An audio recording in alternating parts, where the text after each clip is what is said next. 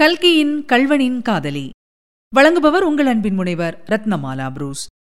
அத்தியாயம் முப்பத்து நான்கு சங்கீத சத்தாரம். சென்னை பட்டணத்தில் சர்வோத்தம சாஸ்திரியின் மைத்துனி பெண்ணுக்கு கல்யாணம் நடந்து முடிந்தது. ஒரு நாள் கல்யாணம்தான்.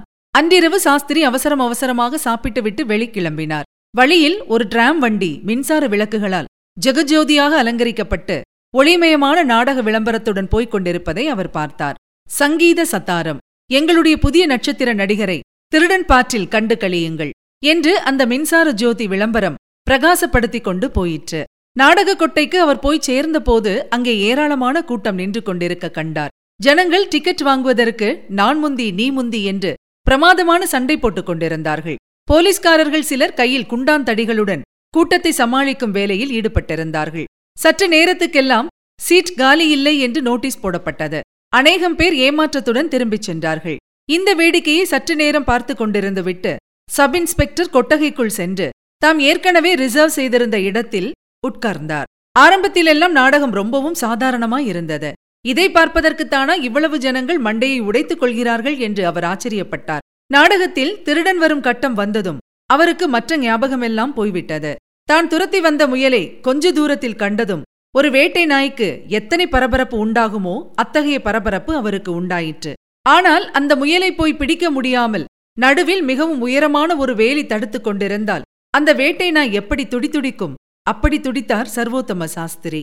இந்த திருடன் வேஷக்காரன் தான் முத்தையன் என்று அவருடைய உள்ளுணர்வு சொல்லிற்று. ஆனால் அதை ஊர்ஜிதம் செய்து கொள்வதற்கு அவருக்கு வழி எதுவும் புலப்படவில்லை. முத்தையனை கண்டுபிடிப்பதில் அவருக்கு ஏற்கனவே இருந்த இடையூறு இதுதான். அவர் முத்தையனை பார்த்தது கிடையாது. அங்க அடையாளங்களைக் கொண்டு ஓரளவு ஊகிக்கலாம். நிச்சயமா எப்படி சொல்ல முடியும்?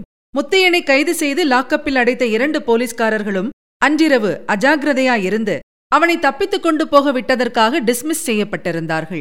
இதில் சாஸ்திரிக்கு சம்மதமில்லை. அவர்கள்தான் முத்தையனை பார்த்திருக்கிறார்கள் ஆதலால் அவனை பிடிப்பதில் அவர்களுடைய உதவி மிகவும் உபயோகமாயிருக்கும் என்று அவர் கருதினார். ஆதலின் டிஸ்மிஸ் செய்யப்பட்ட பிறகும் கூட அவர்களை அவர் உபயோகப்படுத்தி வந்தார். அவர்களுடைய முயற்சியினால் திருடன் பிடிப்பட்டால் மறுபடியும் உத்தியோகம் வாங்கி தருவதாகவும் வாக்களித்திருந்தார். அந்த இரண்டு கான்ஸ்டபிள்களில் ஒருவன் இரண்டு வாரத்துக்கு முன் சென்னைக்கு வந்திருந்தான். சென்னையில் இருந்து அவனுடைய மைத்துனன் வேலை தேடி தருவதாக சொன்னதன் பேரில் அவன் வந்தான். வந்தவன் ஒரு நாள் சங்கீத சதாரம் பார்க்கப் போனான். அங்கே திருடன் வேஷக்காரனை கண்டதும் அவனுக்கு சந்தேகம் உண்டாயிற்று. முத்தையன் மாதிரி அல்லவா இருக்கிறான் என்று நினைத்தான். நினைக்க நினைக்க சந்தேகம் உறுதிப்பட்டது. உடனே திருப்பரங்கோயிலுக்கு திரும்பிச் சென்று சாஸ்திரியிடம் தன்னுடைய சந்தேகத்தை தெரியப்படுத்தினான்.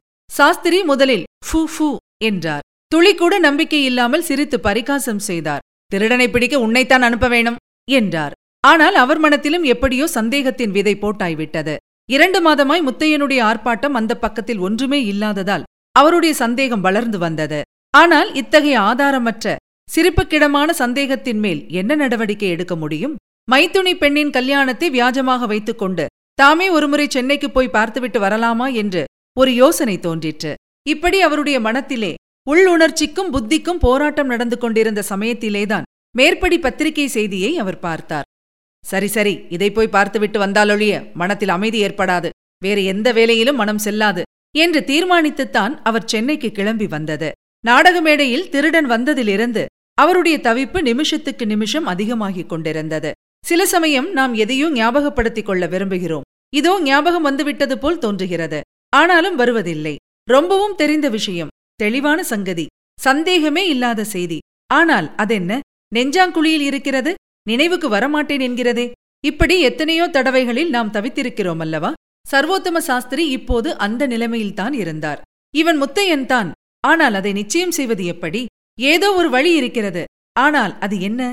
சாஸ்திரி தலையை சொரிந்து கொண்டார். உதட்டை மடித்து பல்லை கடித்துக் கொண்டார். நெற்றியை அமுக்கி பிடித்துக் கொண்டார். நல்ல வேளையாக அப்போது எல்லாரும் நாடகத்தில் மிகவும் ரசமான கட்டத்தில் பூரணமாய் ஈடுபட்டிருந்தபடியால் சாஸ்திரியை யாரும் கவனிக்கவில்லை. யாராவது அவருடைய சேஷ்டைகளை கவனித்திருந்தால் இவருக்கு என்ன பைத்தியமா என்றுதான் யோசிக்க வேண்டியிருந்திருக்கும். நாடகத்தில் மிகவும் ரசமான கட்டம் சதாரமும் திருடனும் சந்திக்கும் இடம்தான். சதாரம் வேஷம் போட்டவனுக்கு ஸ்திரீ வேஷம் வெகு நன்றாய் பலித்திருந்தது. அந்த வேஷம் போடுகிறவனுடைய பெயர் விளம்பரத்தில் கண்டிராமல் இருந்தால் புருஷன்தான் ஸ்திரீ வேஷம் போட்டிருக்கிறான் என்று கருதவே முடியாது. அவனுடைய தோற்றத்தைப் போலவே பேச்சு நடை பாவனை எல்லாம் ஸ்திரீக்கு உரியனவாகவே இருந்தன. அவனுடைய கைகளின் ஒவ்வொரு அசைவிலும் உடம்பின் ஒவ்வொரு நெளிவிலும் புருவத்தின் ஒவ்வொரு நெரிப்பிலும் கண்ணின் ஒவ்வொரு சுழற்சியிலும் மெல்லியலாரின் இயற்கை பரிபூரணமாய் பொருந்தியிருந்தது. முகமூடி அணிந்த திருடனைக் கண்டதும் சதாரம் பயந்து போனாள். அவளுடைய முகத்தில் கண்களில் நின்ற நிலையில் உடம்பின் நடுக்கத்தில் திகைப்பும் பயமும் காணப்பட்டன. அப்போது அவளை பார்த்த யாருக்கும் புலியைக் கண்டு வெருண்டு நிற்கும் பெண்மானின் தோற்றம் உடனே ஞாபகம் வராமல் போகாது.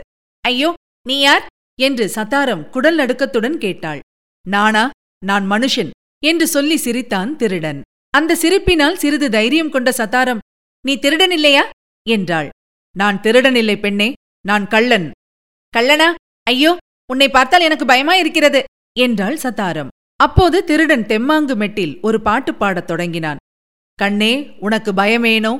என்று ஆரம்பித்து அமர்க்களமாய் பாடினான். தன்னுடைய குல பரம்பரையின் பெருமையையெல்லாம் அவன் எடுத்து சொன்னான். தன்னுடைய குலத்தின் ஆதி புருஷன் கிருஷ்ணன் என்னும் கள்ளன் என்று கர்வத்துடன் கூறினான். அப்பேற்பட்ட கள்ளர் பரம்பரையில் வந்த வீரக்கள்ளன் கள்ளன் நான் உனக்கு கள்ளப்புருஷனாய் வாய்த்திருக்கிறேன் என்று பாட்டை முடித்தான். அப்படி பாட்டை முடிக்கும்போது தன்னுடைய முகமூடியை சற்று அவன் விலக்கி சொந்த முகத்தை காட்டினான். அப்போது சதாரம் ஆ என்று கூவி மூர்ச்சையடைந்து கீழே விழுந்தாள். ஆனால் சபையோர் எல்லாரும் அச்சமயம் பிரமாதமான குதூகலம் அடைந்து கைத்தட்டி ஆர்ப்பரித்தார்கள். அநேகர் ஒன்ஸ் மோர் என்று கத்தினார்கள். அவன் திருடனாகையால் முகமூடிக்கு பின்னால் பயங்கரமான முகம் இருக்க வேண்டும் என்று எதிர்பார்த்தவர்களுக்கு களை சொட்டிய முத்தையனுடைய அழகான முகத்தைக் கண்டதும் அவ்வளவு உற்சாகம் உண்டாயிற்று. அச்சமயம் சர்வோத்தம சாஸ்திரியின் முகம் கூட பிரகாசமடைந்தது ஆனால் அதற்கு காரணம் மட்டும் வேறு. திருடனுடைய முகமூடி விலகிய அதே சமயத்தில் சாஸ்திரி தம்முடைய சந்தேகத்தை நிவர்த்தி செய்து கொள்ள ஒரு வழி கண்டுபிடித்து விட்டார். அபிராமி அபிராமி என்று அவருடைய வாய் அவரை அறியாமலே முணுமுணுத்துக் கொண்டிருந்தது. இதுவரை நீங்கள் கேட்டது கல்கியின் கல்வனின் காதலி. வழங்கியவர் உங்கள் அன்பின் முனைவர் ரத்னமாலா புரூஸ். மீண்டும் அடுத்த அத்தியாயத்தில் சந்திக்கலாம். தொடர்ந்து இணைந்திருங்கள். இது உங்கள் தமிழோசை எஃப்எம் இதெட்டு திக்கும் எதிரொலிக்கட்டும்.